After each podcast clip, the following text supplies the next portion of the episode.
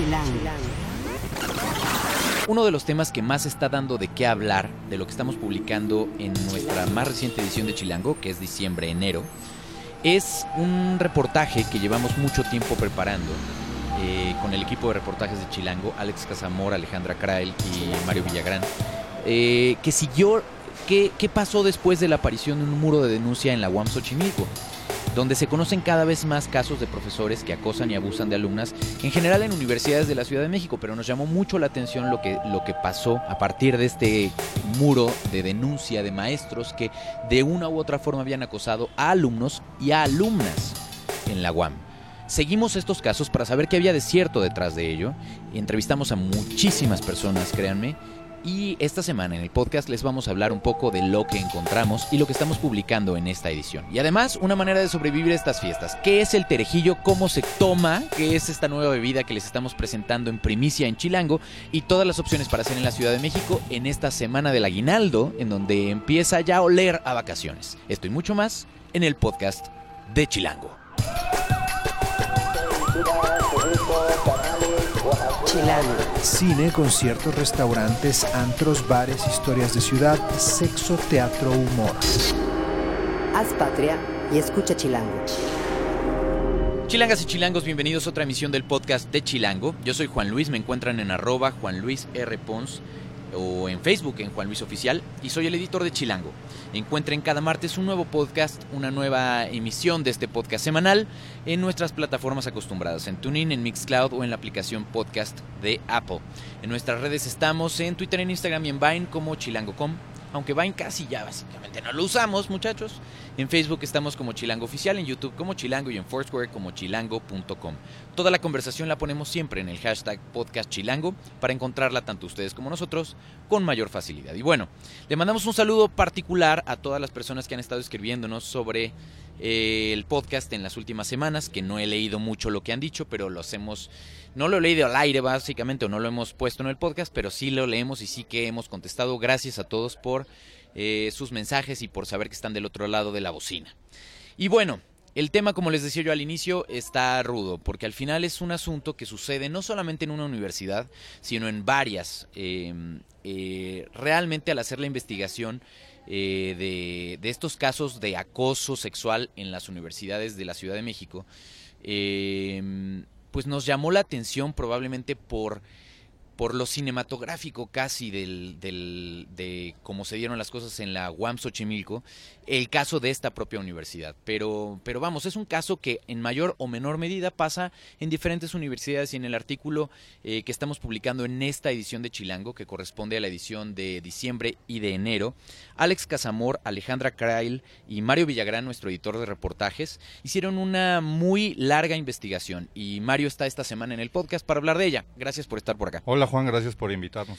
Eh, eh, pues sí, básicamente es una investigación larga eh, que ustedes empezaron desde que, ¿qué será Mario? Que hablamos de este tema. Pues yo creo que la segunda semana de junio, que fue dos semanas después de que aparece el muro, ¿no? Que es el punto de partida, ahí empezamos a platicar acerca de pues, de lo grave del tema y lo que dices, ¿no? De cómo está muy normalizado el tema del acoso y el abuso sexual en universidades de la Ciudad de México. Y a lo mejor ustedes dirán, no, a ver, no, no, no, no sé de qué me están hablando. Eh, ¿Por qué no les los ponemos en contexto? En, eh, en la en la UAM Xochimilco de pronto aparece un muro, le, llama, le llamaron así, que son eh, pues cartulinas de colores.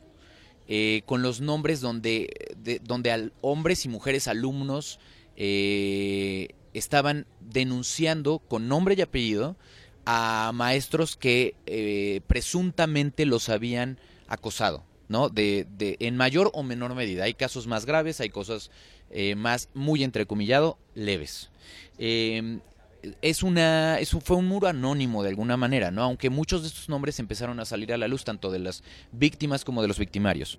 Sí, fue, apareció el 30 de mayo en la mañana. El, el, muro aparece en lo que es la cafetería de la escuela, que está al centro de la escuela, y es un muro de vidrio. Entonces lo empiezan a llenar chicas como que, de acuerdo a lo que nosotros nos fuimos encontrando, estaban cansadas de no encontrar un canal institucional para presentar acusaciones en torno a lo que es algo normal, desde el sabroseo, por decirlo de alguna manera, hasta ya algo más grande, Neil dice, violencia como eh, toqueteos, abusos más. Entonces ellas empiezan a convocar en el voz a voz dentro de la universidad las ganas de, de traer esto a la mesa, ¿no? Y, y el, el, 30 de mayo aparece la cafetería cubierta de cartulinas de profesores que relacionados específicamente al Con los nombres, ¿no? de los profesores. Y el área y eh, la materia en algunos casos que impartían para, pues como para tener claro en el mapa que este tema se les había salido de las manos y que no era solo un profesor como algunas veces se decía o dos, sino que era una constante en todas las áreas de la universidad. Ahora aquí hay que precisar dos cosas. No es un hecho que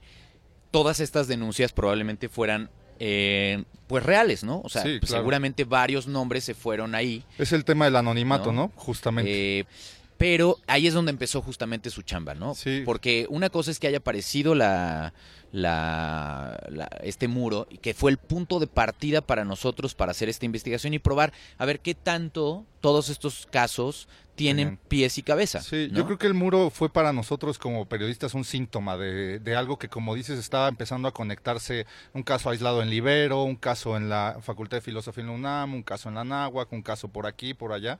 Y, y entonces con el muro vimos por primera vez como un colectivo de gente en el anonimato, como haciendo presente el tema, ¿no? Diciendo, oigan, esto está pasando, no está pasando aislado y somos muchas personas que lo queremos poner. Aquí entra el tema que es el tema más, más ambiguo, por decirlo así, que es la victimización o la víctima, ¿no? Lo que hay que hacer para poder presentarte como víctima en casos de acoso o abuso sexual. Porque eso era lo siguiente que te iba a preguntar. Cuando dices, esto es resultado del hartazgo de que aparentemente ellas y ellos, porque además hay hombres y mujeres... porque se piensa mucho en eh, ellas y de ellos es un problema, sí. Eh, no encontraron aparentemente un canal...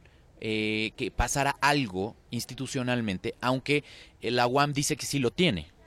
Sí, el, tema es que la, la, UNAM tiene un protocolo de acción que, que, se trata de imitar de alguna manera por otras universidades. Cómo actuar cuando, cuando ocurre esto, ¿no? Cómo actuar con el alumno, con el profesor, cómo ser intermediario. La UAM no existe el protocolo, ¿no? Llevan fabricándolo desde hace mucho tiempo, no han dado un punto en común, son dos salas de la, de la escuela tratando de llegar a un acuerdo. Entonces, cuando no existe este canal, las chicas tienen que recorrer a ciertos programas y organismos que han emergido dentro como en la necesidad de responder a esta emergencia, ¿no? Entonces las chicas se sienten, de acuerdo a lo que nosotros fuimos encontrando, que, están pues solas en un tema de, como víctimas, ¿no? O sea, no solo es el proceso de aceptarte como víctima y tener que ir y hacer, sino que en el proceso no hay un seguimiento, acaba siendo como, como un tema de, de callarse, de mover al profesor de un lado a otro, cosas que pues, que no se hacen como... Que no remedian de fondo la situación. Y, y, este, esto llega a un colectivo de, chicas eh, que se llaman Clítoris Salvaje, que el problema es este también que va ligado todo al feminismo, ¿no? Muchas veces eh, no se le presta la atención porque dicen, oye, está ligado a... es una...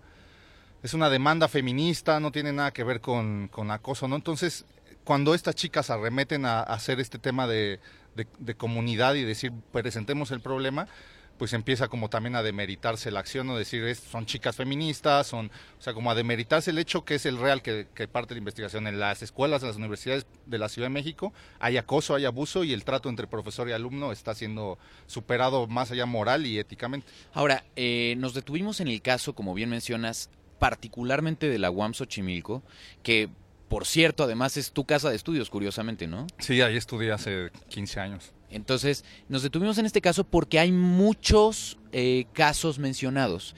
Ahora, eh, reitero, esto fue solamente el punto de partida. ¿Cuántas personas entrevistaron más o menos para esta investigación que, arrancó formalmente desde junio En junio empezamos a trabajar primero con los colectivos, con los alumnos involucrados, tratando de, de ponerle cara a la gente que había puesto las cartulinas en el moro. Fue como el primer punto de partida. Y corroborar si estaban diciendo si esto era cierto o más bien tenían un maestro que los había visto feo o que querían no les puso la calificación. Y ahí en los alumnos empezamos a encontrar rápido las caras. No querían hacerse visibles dentro de la universidad, pero sí había mucha, mucha gente dispuesta a querer contar su, su caso, ¿no? Entonces pues primero, como dije, empezamos con el tema de que eran mujeres, ¿no? Y, en ese proceso nos fuimos encontrando que también eran hombres.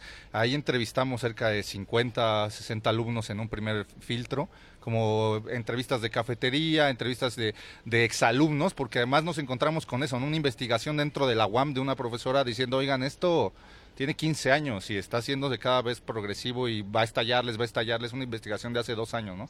Que ya les anunciaba que les iba a estallar.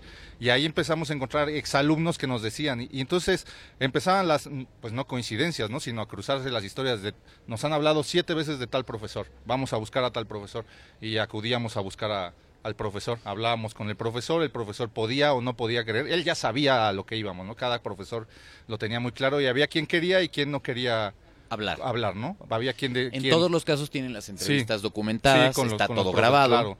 Y en los casos que nos acercamos a ellos vía redes sociales, tratando de hacer herramienta tecnológica, pues está ahí como la, el diálogo, ¿no? De, a- en algunos casos profesores acusando a las alumnas de ellas ser las que provocaban al profesor, en otros casos eh, profesores como tratando de, de decir, no, a ver, pero yo no estoy, no, no se pasen y si estoy, o sea, como tratando de abrir la conversación, ¿no? De ahí el siguiente proceso, encontrándonos con los profesores señalados en el muro una vez que los levantamos, fue acudir a las instancias y ahí nos encontramos con el programa Cuerpos que Importan y con eh, la maestría de estudios de, la mujer en, la UAM, ¿no? que es una maestría que ocupa a varias profesoras que están como relacionadas al tema. Y lo que te digo, el tema es que como claro, es estudios de la mujer, feminismo, pues se empieza a estigmatizar como el, el tema y, y se empezó a pues a dejar de lado. Entonces la UAM respondió quitando el muro y poniendo un solo, una sola cartulina diciendo este, este no es la manera, si tienen algún problema vayan a, a cuerpos que importan y ellos les dirán cómo proceder. O sea, Cuerpos que Importan surgió a partir de El Muro. No, surgió antes del muro porque ya te digo, ya el problema en la UAM venía,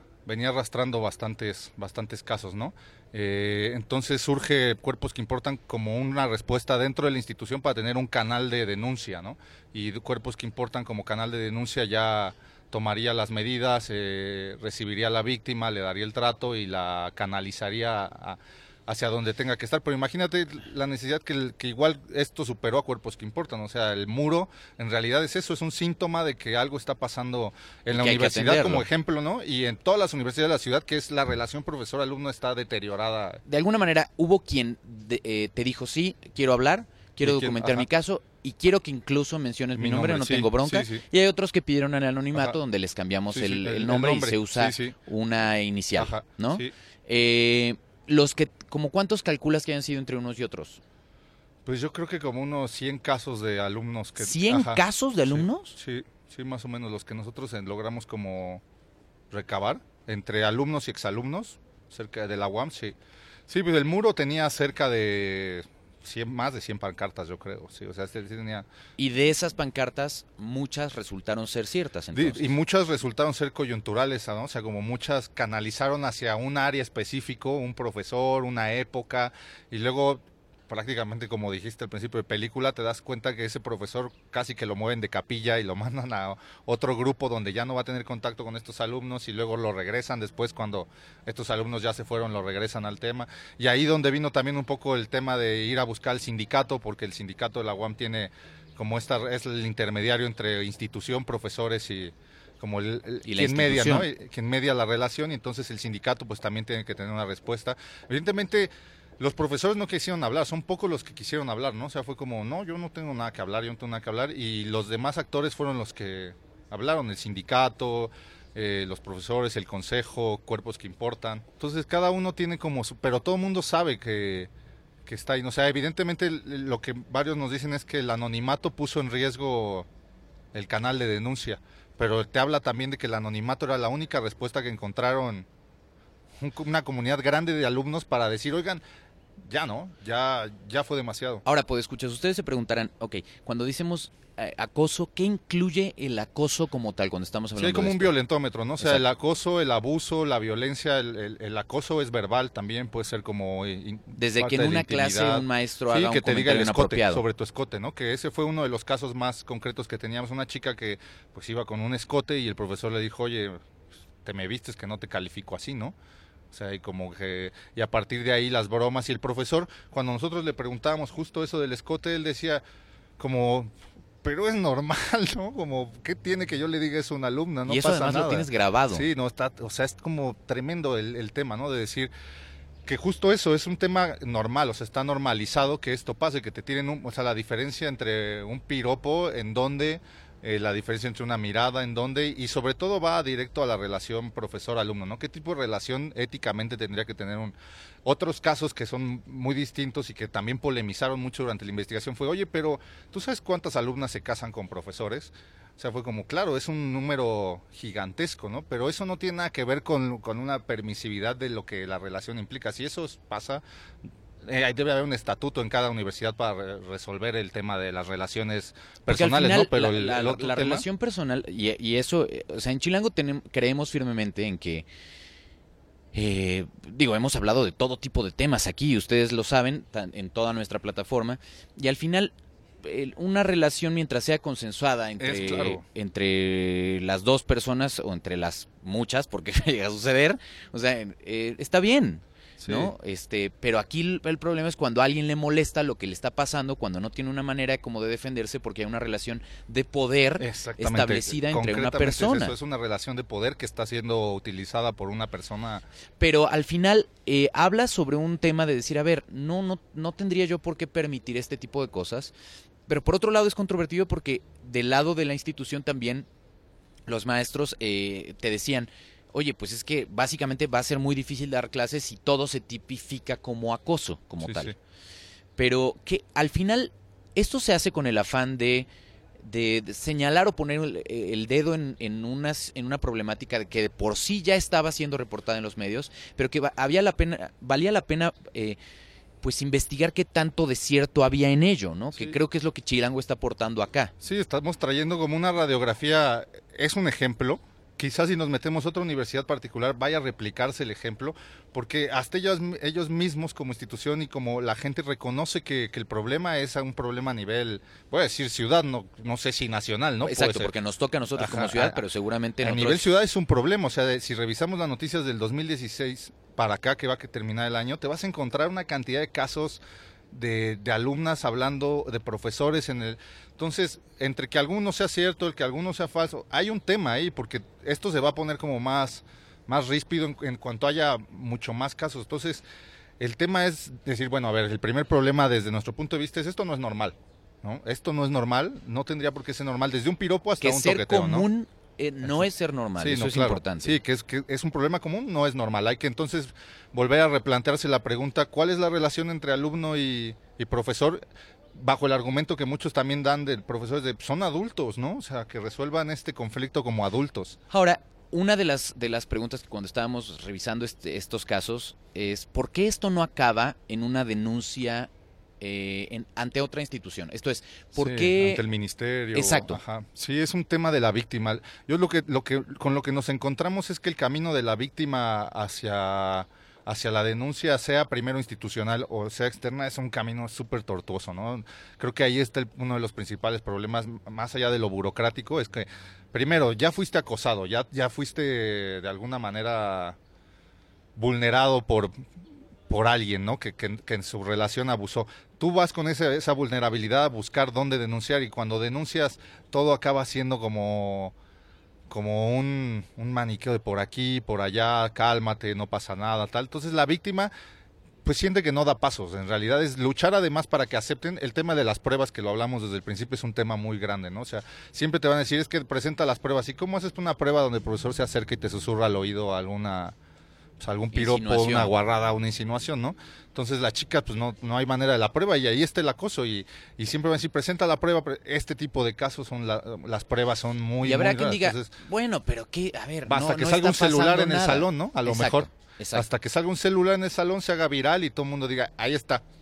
Ahí está el ahí está el acoso. y el profesor lo hace de una manera súper normal puede que pase, no pase, pero digo, es públicas, privadas, religiosas, laicas, todas tienen este problema de que la relación profesor-alumno está siendo éticamente superada y que... Y habrá, ojo, también casos donde, donde habrá maestros que salen embarrados, por otros temas. Sí, por otros Eso temas, sin duda. Sí, sí, ese es un, un, tema que el daño colateral es grave porque evidentemente hay una afectación moral y...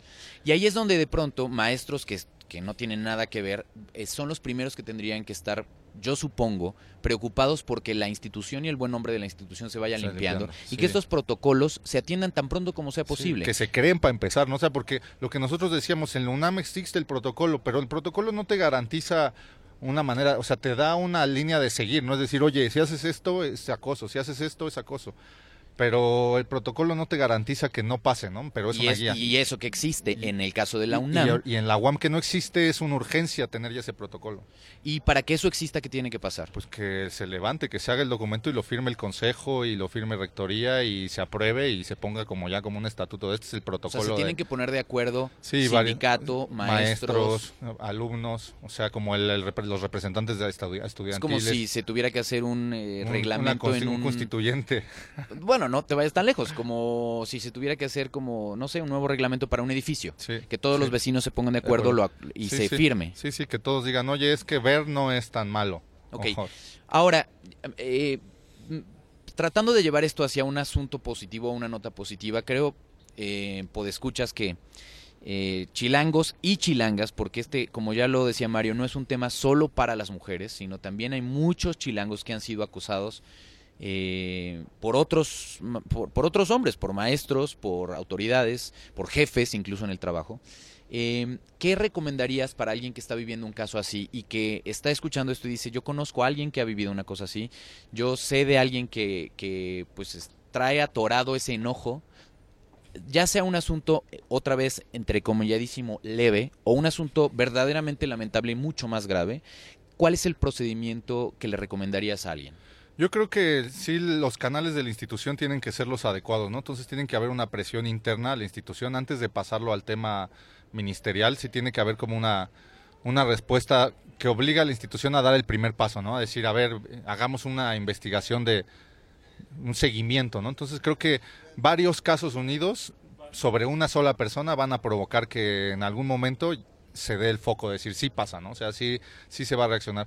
El otro caso, el ministerial, pues también es obviamente es un derecho, ¿no? Están violando tus garantías, pero creo que dentro de la universidad cualquier persona que lo esté pasando debería de, de demandar que esos canales estén ahí, porque además Pero lo que va a pasar es que- o sea, ¿qué implica eso para alguien que dice que nos está escuchando en una universidad donde no existe una iniciativa Pues como, en el consejo estudiantil deberían de, o sea, preocuparse por eso, en una asamblea decir, chicos, tenemos problemas, nos están vejando, nos están piropeando, están tal, levantemos como nosotros el protocolo. Porque si no vamos a ver muchos más muros de estos. El sí, muro es simplemente muchísimo. una válvula Fue- de escape claro, a una el- frustración. Sí, y, o va a pasar algo más grave, ¿no? En algún momento que digan, oye, o se va a destapar una cloaca. Digo, nosotros nos encontramos con eso, con que no es un caso de este año que tiene una década ahí, que no, que no es en la UAM, que es aquí, que es allá, y que en este momento justo, con el tema del feminismo coyuntural, está empezando a...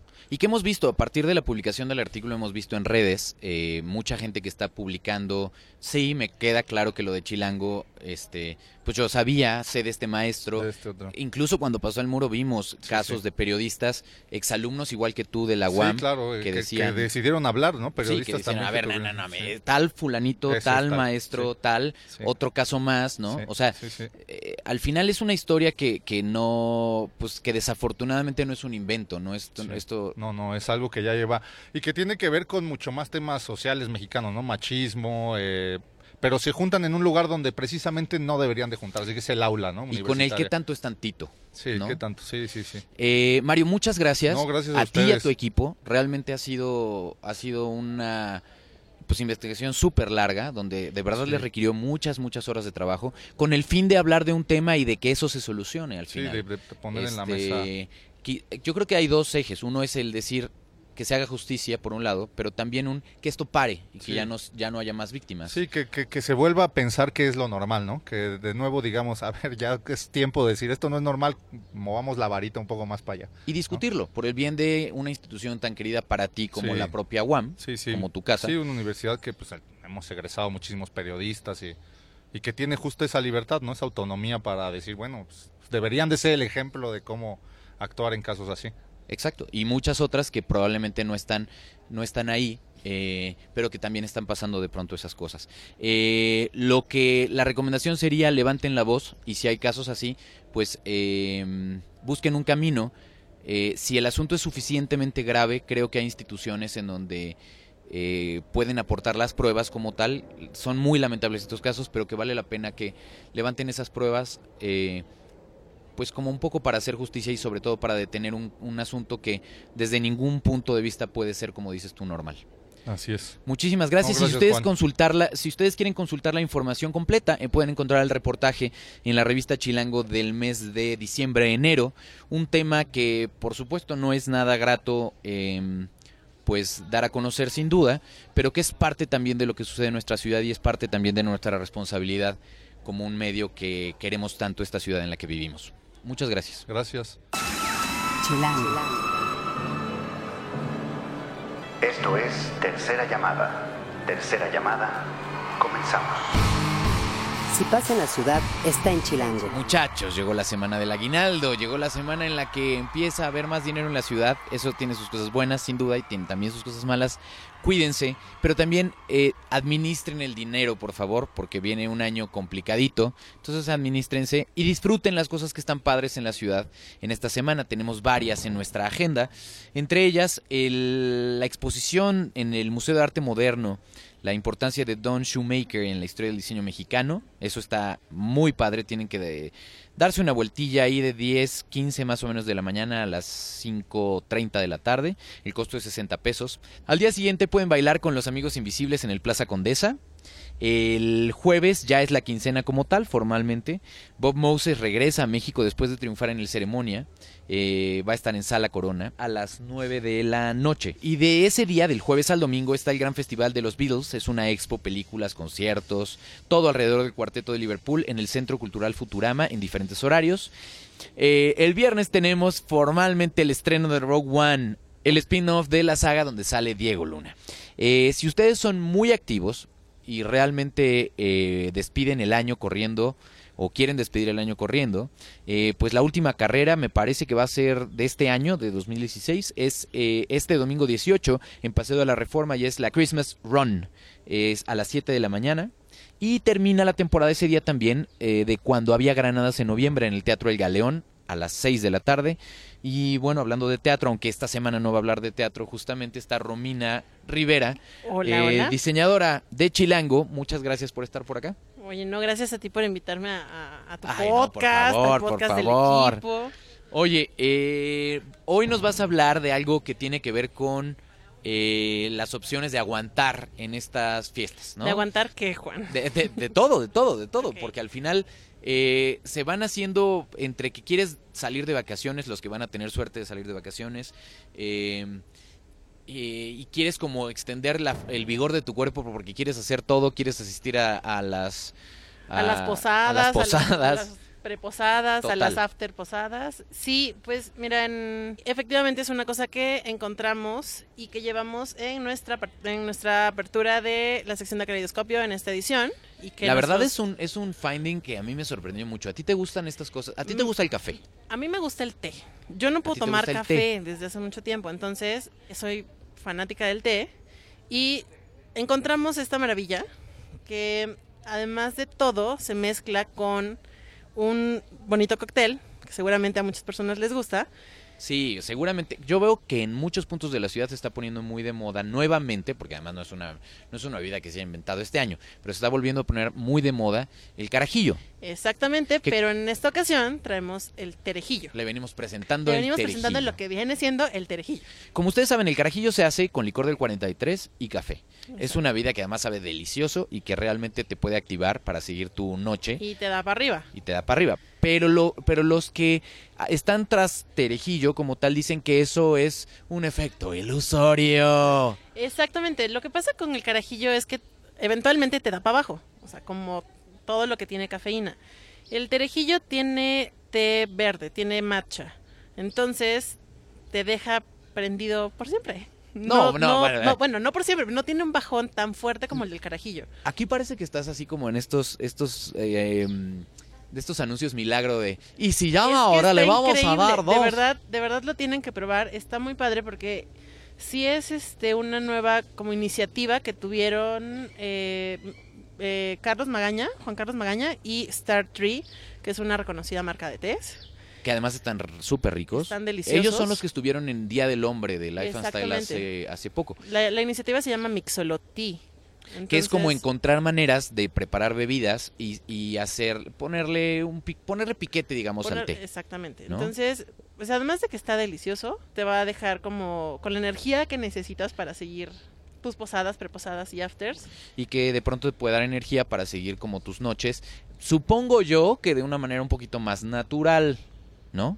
Por supuesto que es más natural, pues es té verde, es matcha. Porque, bueno, el café, por- yo seré Japón. siempre defe- defensor también del café y a mí el café me gusta muchísimo y también es muy natural. La ¿no? verdad es- está muy padre, la forma de preparar es muy sencilla. Lleva eh, un shot como de espresso de té matcha, eh, de Star Tree y 45... ¿Qué es anís? ¿A ti te gusta el anís? no, no. no, Romina.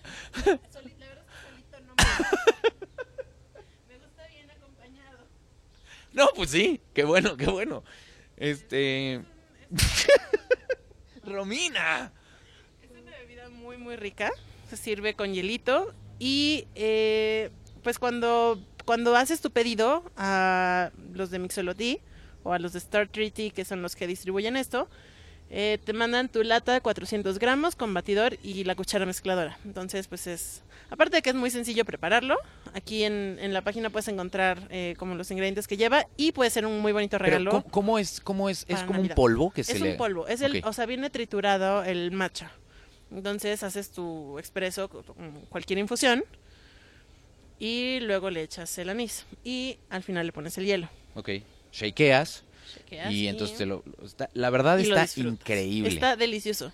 Y la verdad es que esto está interesante porque lo pueden hacer en su casa y es una alternativa de pronto para los que les gusta el té y que quieren Y las cosas como dejar muy sorprendida a la gente de no, no, no, no les voy a preparar un carajillo, les voy a preparar un, Un terejillo. terejillo, Muy bien, perfecto, Ro. Pues muchas, muchas gracias por eh, platicarnos un poco de esto, No, gracias a más ti. siendo tú tan gracias fan a del té. ustedes, gracias a todos. Consuman terejillo. Y si quieren preguntas sobre té, pueden encontrar a Romina en Arroba Tangerine con doble A al principio en Twitter. Y Muy bien. arroba Tangerina Pop en Instagram. Perfecto. Y ahora vamos a despedirnos con esto que ya suena, que es Tearing Me Up del Days Gone By de Bob Moses, que como les contaba yo va a estar este jueves en sala a las 9 de la noche. En la producción estuvo Ilse Jiménez, todavía ya casi que está a punto de regresarse a Monterrey. En el diseño de audio estuvo Mar Morales, hagan patria y escuchen Chilango.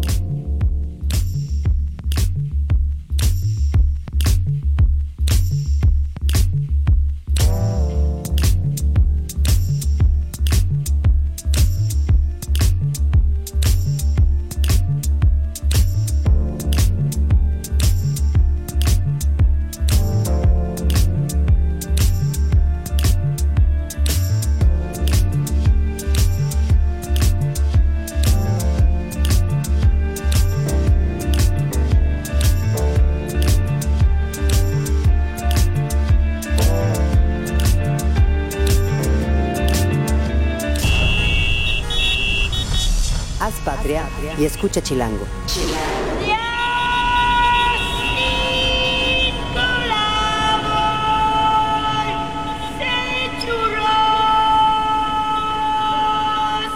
Derechos reservados. Grupo Expansión 2016.